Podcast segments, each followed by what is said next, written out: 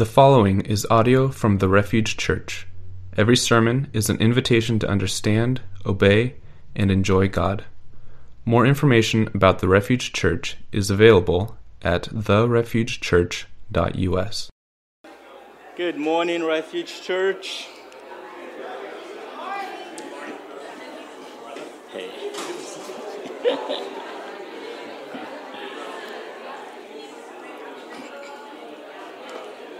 Father Abraham has many sons, many sons of Father Abraham. I am one of them, and so are you. So let us praise the Lord. Sit down.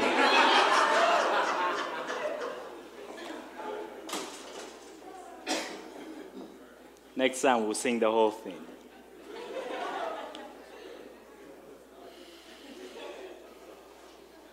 Worked. Let's try again. Good morning, Refuge Church.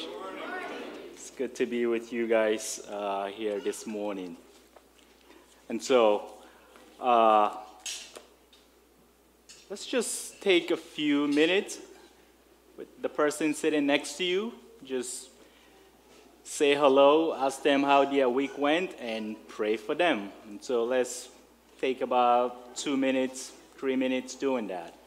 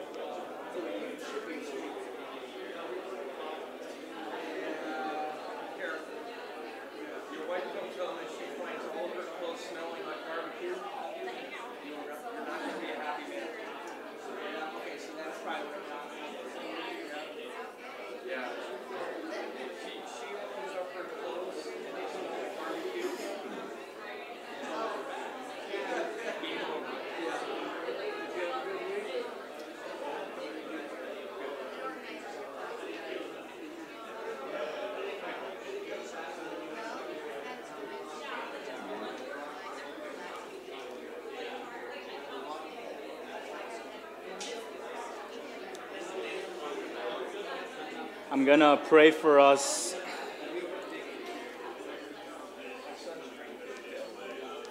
I'm going to pray for us as we uh, start uh, digging into the Word of God this morning.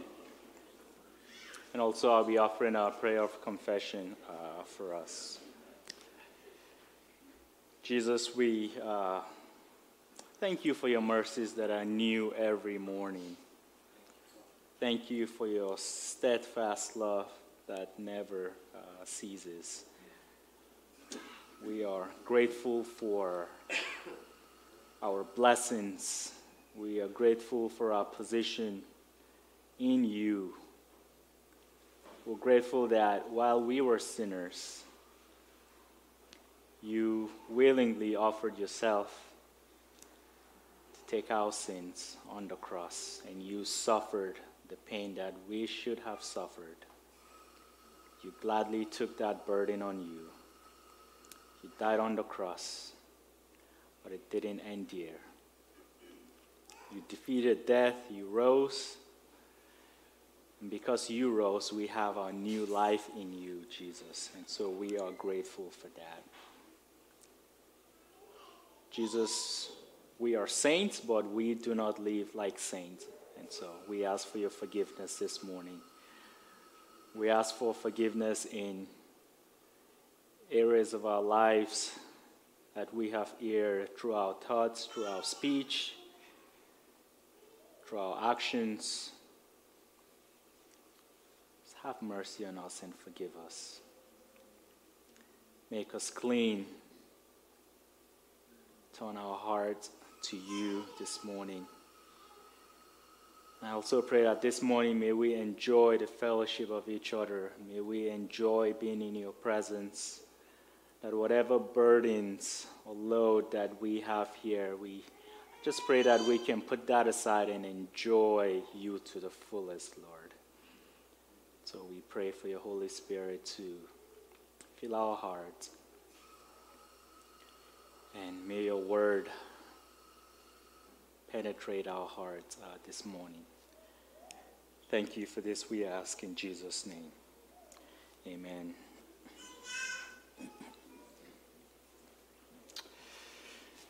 Uh, this morning, uh, we will be continuing in our series, uh, Be Different, Paul's letter to the Ephesians. And our intro for this series is this God is calling us to be a different kind of people, a holy people. Holiness is a quality that uniquely belongs to God. And being a different people means that our primary identity is part of God's holy family. In the book of Ephesians, Paul gives instructions on how to live as holy people in a world that often doesn't like our kind of different. Uh, last week, uh, Pat uh, preached, you know, on the idea of God reconciling the Jews from the Gentiles.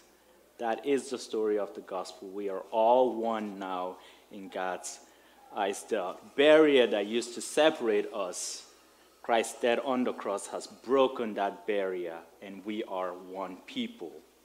And so uh, this morning I'll be preaching from uh, second, I mean uh, Ephesians uh, chapter three, and I'll be talking about the mystery that has been revealed uh, for us uh, through these verses.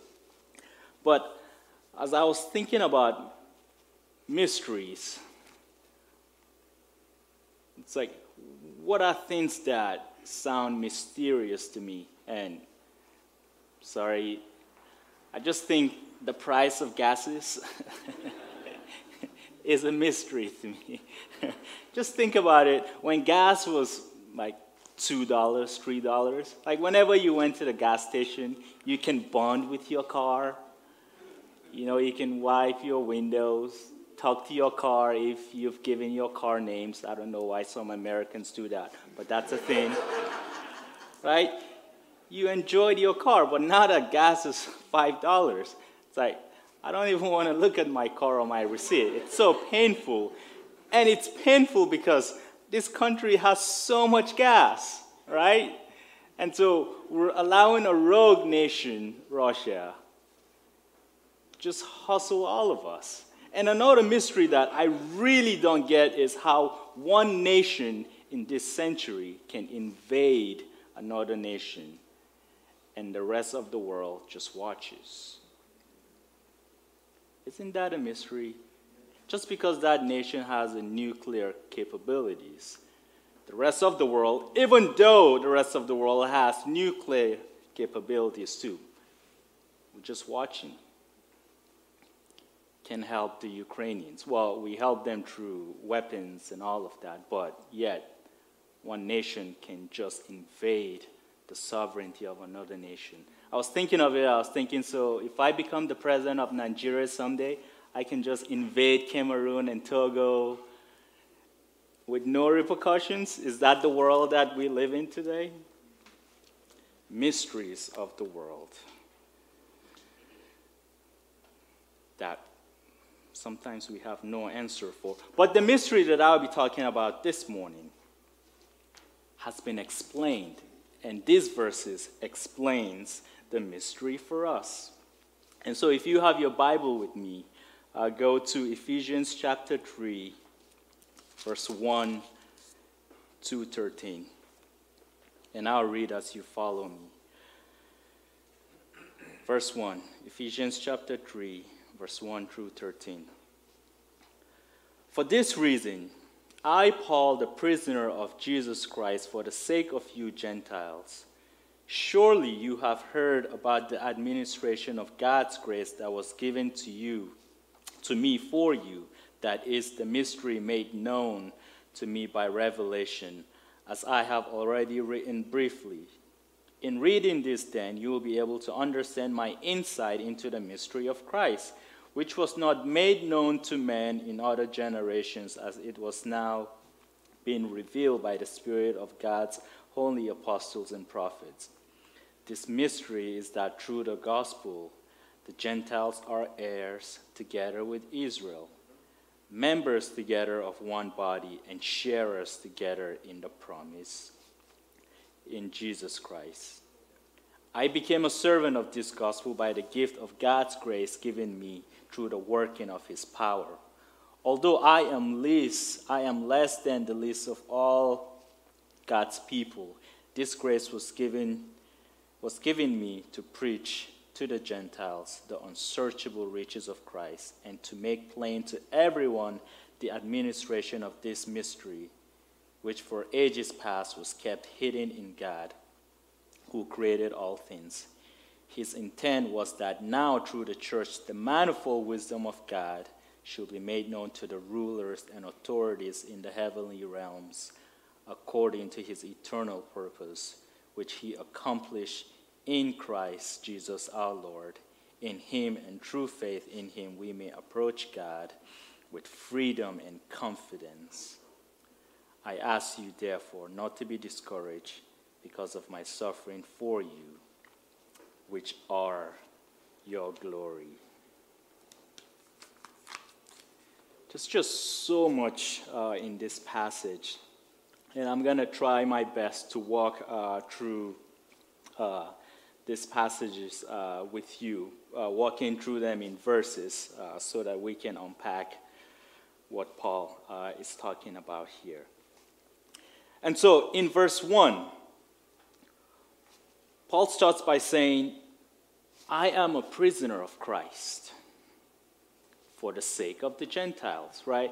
And so when Paul started the book of Ephesians, when you read Ephesians chapter 1, verse 1, the credential Paul uses there is that I am an apostle of Christ.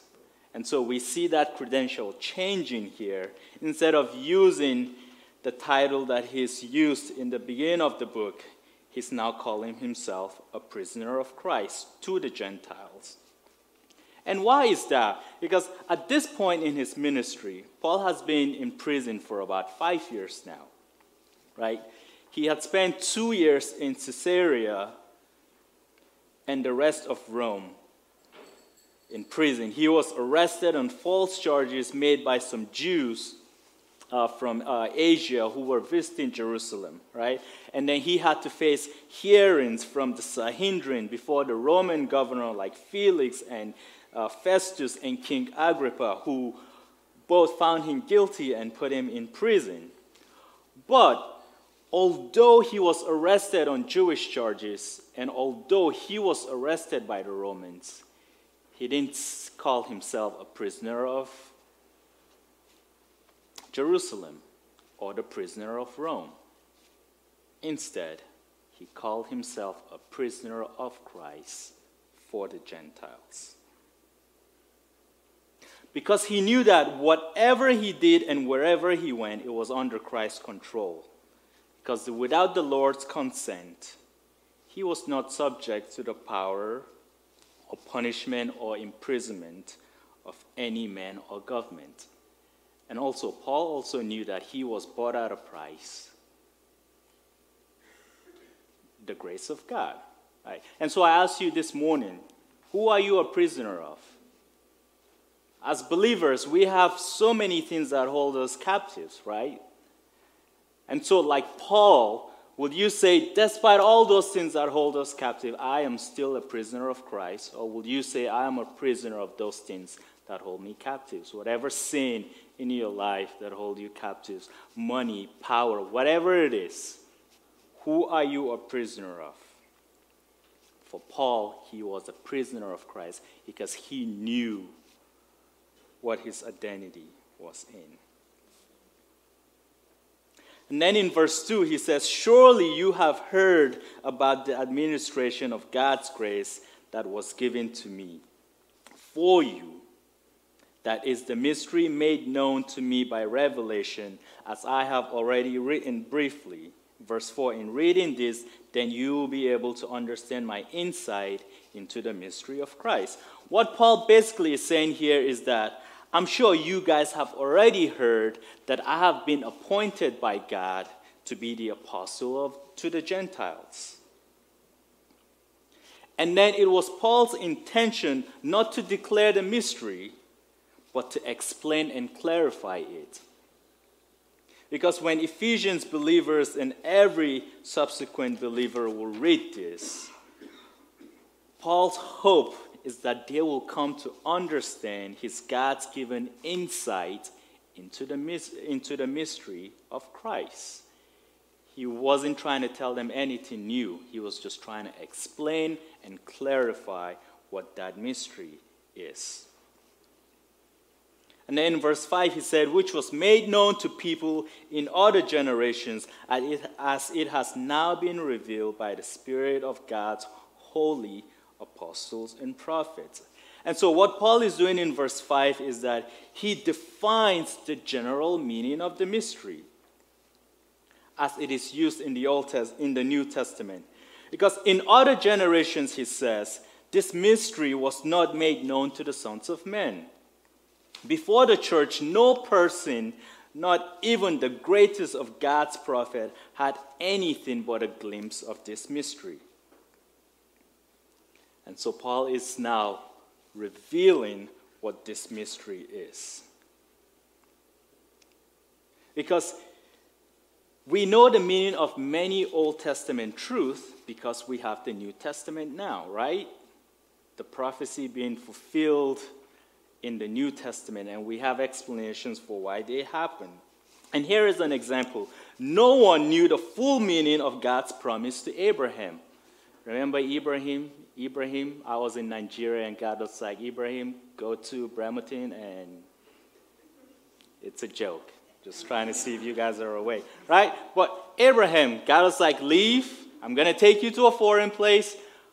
And through you are blessed the nations of the earth, right?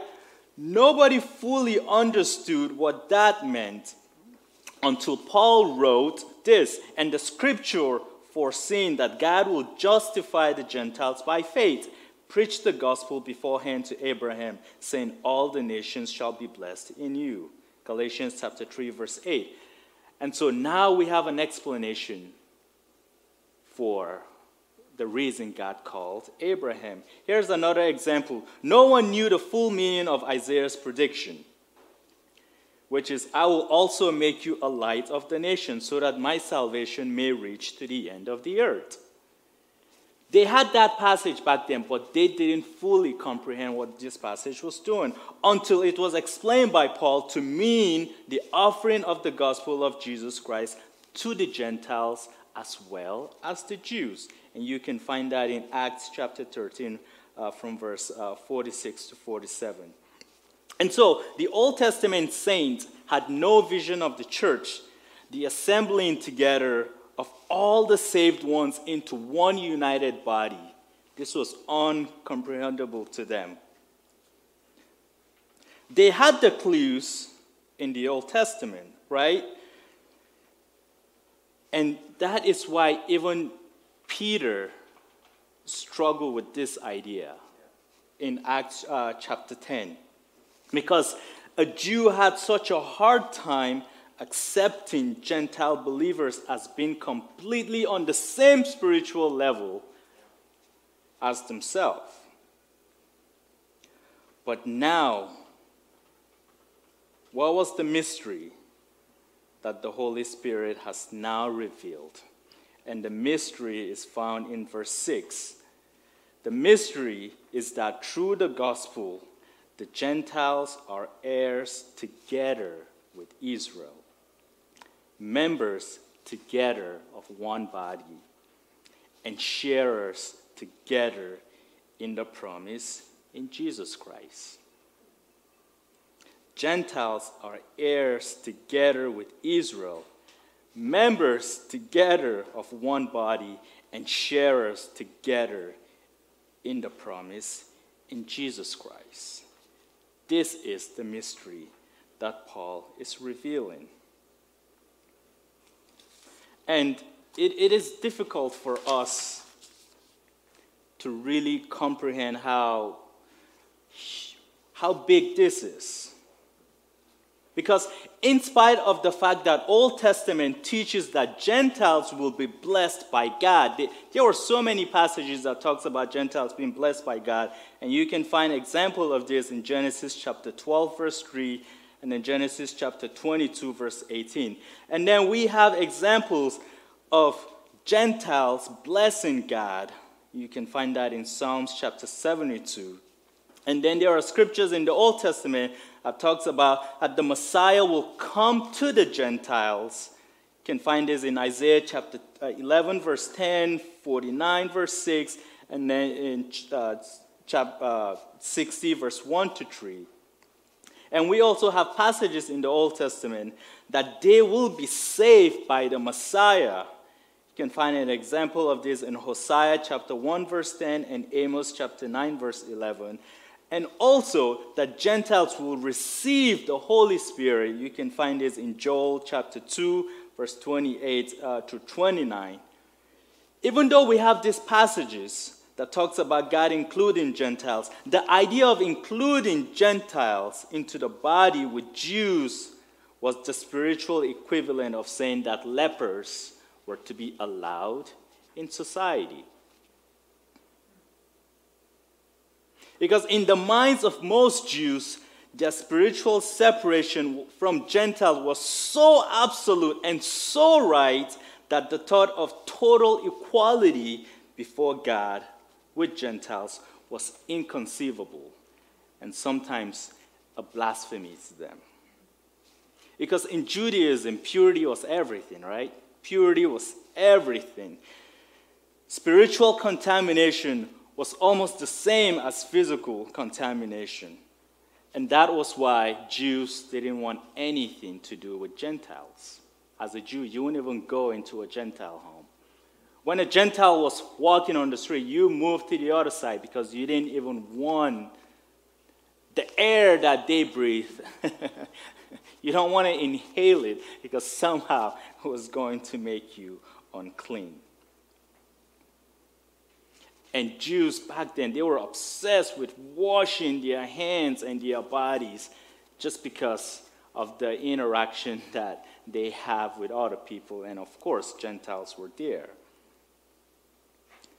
And now the mystery is that everything you have as a Jew, every promises, every blessing you have as a Jew, the Gentiles now sharing that. For us, that is a great, that is a great mystery, but for a Jew, it wasn't. And I, was trying to contextualize uh, the magnitude of this mystery in our present day. And the only example I can think of is uh, slavery. Don't leave, you're not guilty of anything, it's just the sins of the past. but just, just, just think about what happened, right? You know, we had this great document, all men were created equal, all men were created equal, you know, but then you had to define what a man was, right? And because some people didn't fit the definition of what a man was, it was easy to take them as slaves, right? And so thousands or hundred thousands of African Americans are taken as slaves, you know, mistreated because they're not considered humans, you know. Went through a history of that. And then the civil rights movement comes, right? You know, and the uh, abolitionist uh, movement starts with, you know, outlawing slavery, and then the civil rights movement, you know, gave African American, you know, rights to do so many things that other Americans were doing you know, just the right to be a human, the right to be considered a human being like the rest, right? And so imagine all of that changing. And now, as a white southerner who had all these misconceptions about a black person, imagine now being in the same position as a black man that you have uh, been in for many years, right? It's almost the same as that. Imagine being told you're the same as this man who you thought you were smarter than him because of the color of your skin. It was, it's, I mean, it, it's not the same, you know, because we, we have so much to do, but this is a radical position here because God is saying Gentiles here are 100% like you. That is the mystery. You are not better than them. They are children of Abraham. Every promises, every inheritance that you have, they now have. You are one with them. That is the mystery of the gospel. And even some of the church leaders I mentioned earlier, Peter struggled with this idea, right? Because if you read Acts chapter 15, the Jerusalem council, right? The church was like, what are we going to do about these Gentiles that are coming into the church? Should we even consider them Christians? Peter was the one who gave a wonderful speech because he's basically what he said was, God has gifted them the Holy Spirit just like us. So God has accepted them. And if God has gifted them the Holy Spirit, like us, they're one. That was Peter's speech. And then you fast forward to Galatians chapter 2. Galatians chapter 2, verse 11 uh, through 14. This is what Peter did. When Peter came to Antioch, I opposed him to his face because he was clearly in the wrong. Before certain men came from James, he used to eat with the Gentiles, but when they arrived, he began to draw back and separate himself from the Gentiles because he was afraid of those who belonged to the circumcision group. The other Jews joined him in this hypocrisy, so that by their hypocrisy, even Barnabas was led astray. When I saw what they were when I saw that they were not acting in line with the truth of the gospel, I said to Peter in front of all of them, You are a Jew, yet you live like a Gentile and not like a Jew. How is it then that you force Gentiles to follow Jewish customs? Right? And so Peter knew the truth, but because there were certain men whom he wanted to look good, he was trying to move away from the Gentiles who he was eating with. And Paul's like, You know what's right. You know the gospel. Have you forgot what you have said during the Jerusalem Council? Basically, how we are all one, right? And so, even though some of them knew the truth, they still had a hard time living it. But that was the mystery that was revealed that they were all one Jews and Gentiles, same treatment. And that was why Paul scolded Peter and told him to act right because of the truth that he knows. And then, what's the promise of this mystery that God has given to the Gentiles? There are three promises here. The first promise is that God said Gentiles are fellow heirs. Gentiles are fellow heirs. The people who were once excluded from the commonwealth of Israel and strangers of the covenant promise now have the same legal status before God as his chosen people, the Jews. That is a slap to the face to a Jewish Christian, but yet that is the power of the gospel. All barriers broken.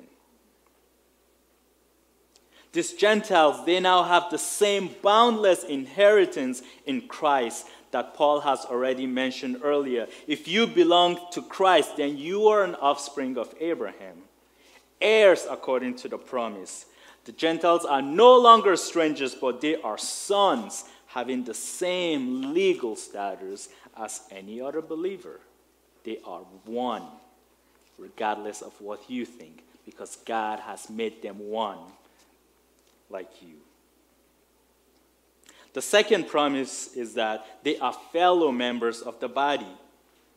They are now equally they are now equally blessed outsiders as joint heirs who have the same benefit as Jews who experienced those benefits before. But now they are full members of the body, linked by common life with every other person in God's holy family. They are not second class in laws anymore, but they get to enjoy every blessing and privileges that the rest of the members of the family used to enjoy. They are indistinguishable in God's eyes from any other member of the society. And then the third promise is in addition to having the same legal and family status, Gentiles are also fellow partakers of the promise in Christ through the gospel. And this is not so much a third status, but a summary of the other two, because all Christians, regardless of their status or position, before they are saved, are fellow partakers of everything that pertains to Christ through the gospel. Everything that Christ has, we now have if we choose to put our faith in Jesus. The essence of the gospel is that through faith in Jesus, believers are made everything that Jesus is and given everything that Jesus has. God predestines every believer to become conformed to the image of his Son. When we were adopted we were given the nature of Christ.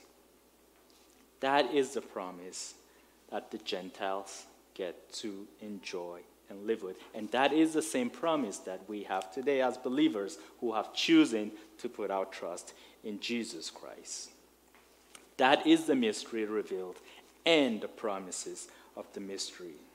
And then Paul continues in verse 7 I became a servant of this gospel by the, by, by the gift of God's grace given me through the working of his power. 8 Although I am less than the least of all of God's people, this grace was given me to preach to the Gentiles the boundless riches of Christ. 9 And to make plain to everyone the administration of this mystery, which for ages past was kept hidden in God who created all things.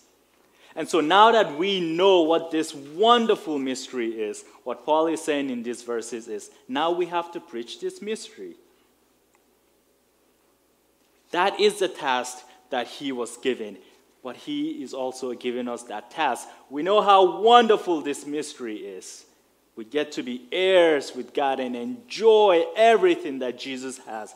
Why do we keep that to ourselves? Paul is saying. The gospel is to be spread by men whom God calls to proclaim it. And even in uh, Romans, Paul says this How then shall they call upon him whom they have not believed? How shall they believe in whom they have not heard? And how shall they hear without a preacher? This mystery is too good for us to keep to ourselves. And that was why Paul dedicated his life carrying this wonderful good news to the Gentiles. And because we share in the inheritance of the mystery of the gospel, our desire should be to proclaim to every believer and non believer the riches that they have in Jesus Christ, the riches that we now enjoy as sons and daughters of Christ. But before we can do that, we must understand the riches that we have in Christ. We must understand the promises and the rich life that we have been given through the blood of Jesus. Because if you don't understand that, you cannot tell anyone about these riches. If you don't fully understand something, you can share it with anyone else. So I'm here to remind you of the riches that you have in Christ, the riches that words cannot even describe. But because you have chosen to put your faith in Jesus, you have those riches. And because we have those riches, and because we understand those riches, our job is to share it with non believers. And then in verse 10, Paul says, His intent was that now through the church, the manifold wisdom of God should be made known to the rulers and authorities in the heavenly realms. 11. According to his eternal purpose that he accomplished in Jesus Christ. And so Paul here is talking about what is the purpose of the mystery. And the purpose of this mystery is revealing the mystery of the church so that the manifold wisdom of God might be made known through the church to the rulers and to the authorities in the heavenly realms. Right? The church does not simply exist to save souls. That is a very important task that we have. But also the, the purpose of the church, as Paul makes clear in these verses, is to glorify God by manifesting his wisdom before rulers who can then offer greater praise to God. It's the same idea of taking the gospel and preaching it to everyone, right? But the rulers of the world need to hear this wonderful news so that they also will glorify God, so that they also will know that there's someone greater than them. Just because they have power doesn't mean they're it. The one who gives them the power, the one who puts them in that position of power is greater, and he needs to be glorified. The purpose of the universe is to give glory to God.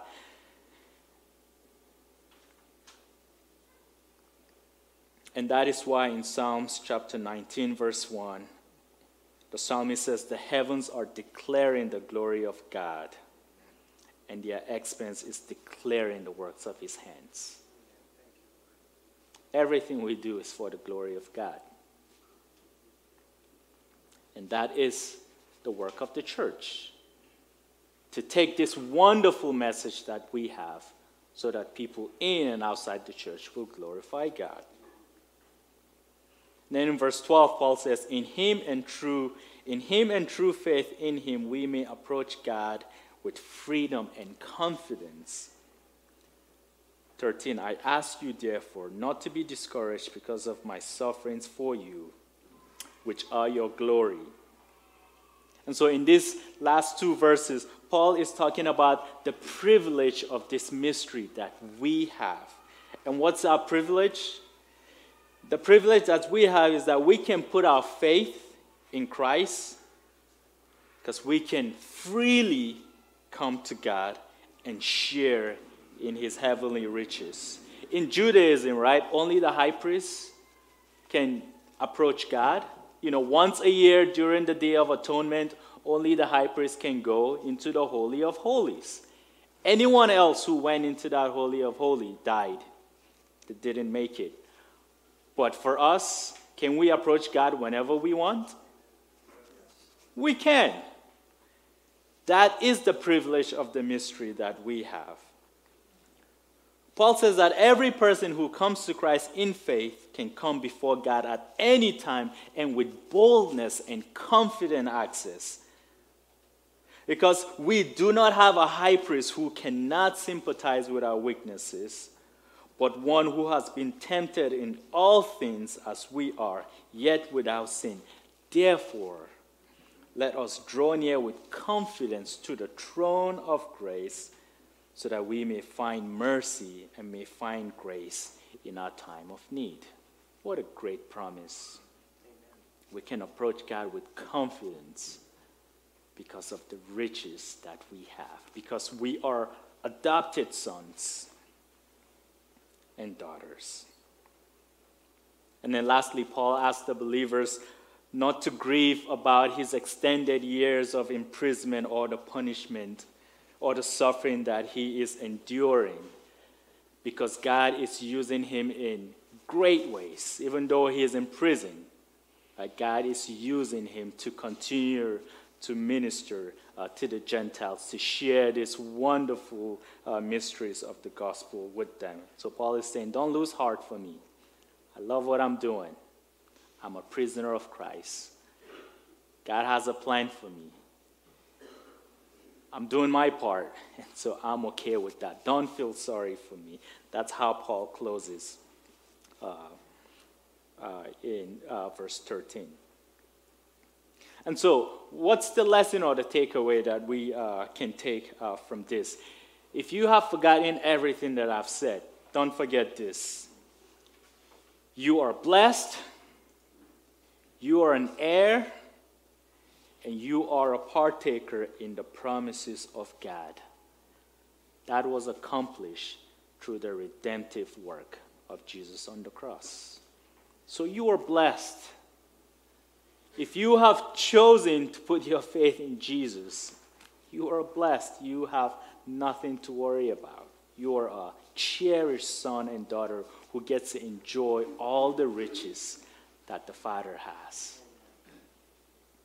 That is your position in Christ. And if you are not a Christian here today, if you've chosen not to put your faith in Jesus, why miss out on this riches that is dear for you?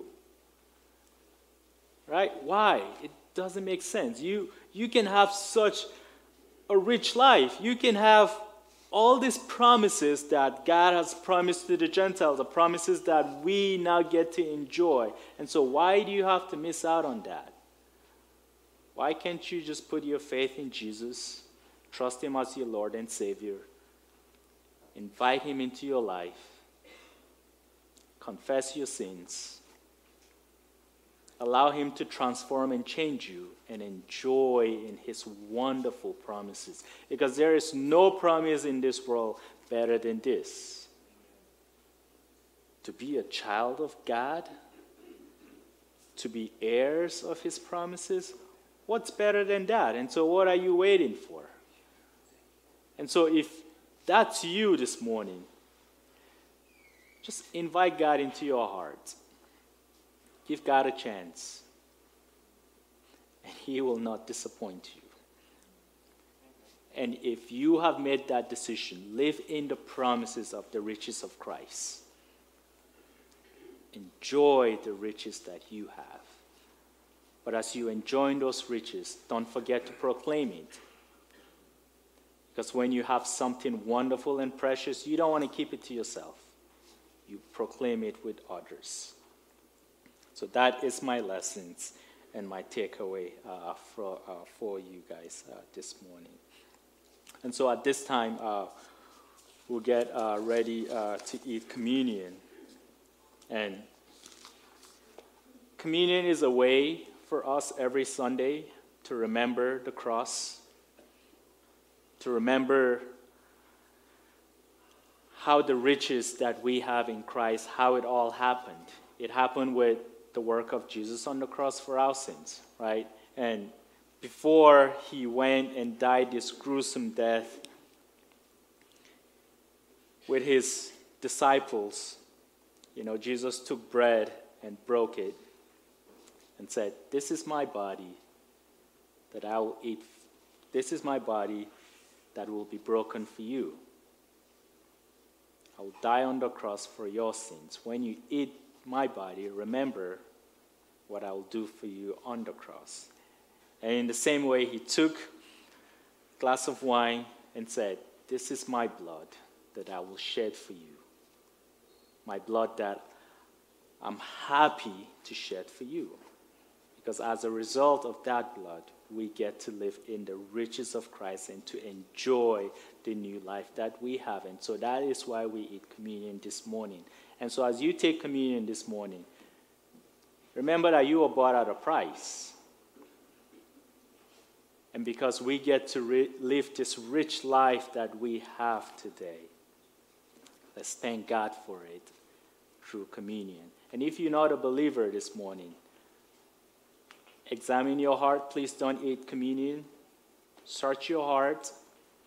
And if you need to talk to someone, uh, Joe and Rachel Berg will be back there. They'll be happy to pray for you. And if you want to talk to an elder or anyone, feel free to. The elders are here. We're happy to talk to you. And so, enjoy being here this morning. Pray with me as we eat communion. Jesus, uh, thank you for the mystery of the gospel. Thank you for breaking every barrier that has divided us for so long and just making us one. But not just making us one, making us one with your Son. Thank you for the riches that we have in you and how you made it possible for us. And so we are just grateful for all of that. So thank you for this, we ask. In Jesus' name, amen.